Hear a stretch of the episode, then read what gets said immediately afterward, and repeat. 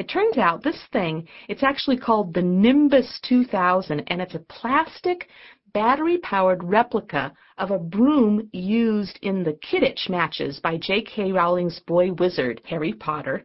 And this is, it's a magic broomstick. It's a witch's broomstick. You see, Harry Potter goes to like witch school, and I guess they all fly around on these things.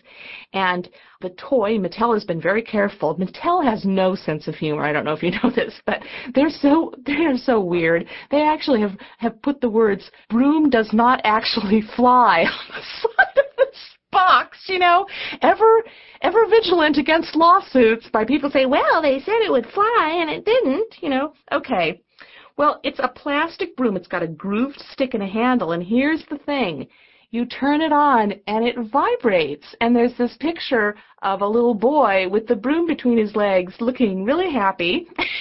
and, and it also makes a sound. It goes, woo like that, you know, like somebody coming. And when I went to it, I, of course, immediately I clicked buy now, you know, the part where you can like buy without even having to say anything, you know, you just it gets sent to you immediately. I was like, I've got to have this because not only did I have to try it out, of course, but I was just in stitches over the the customer comments.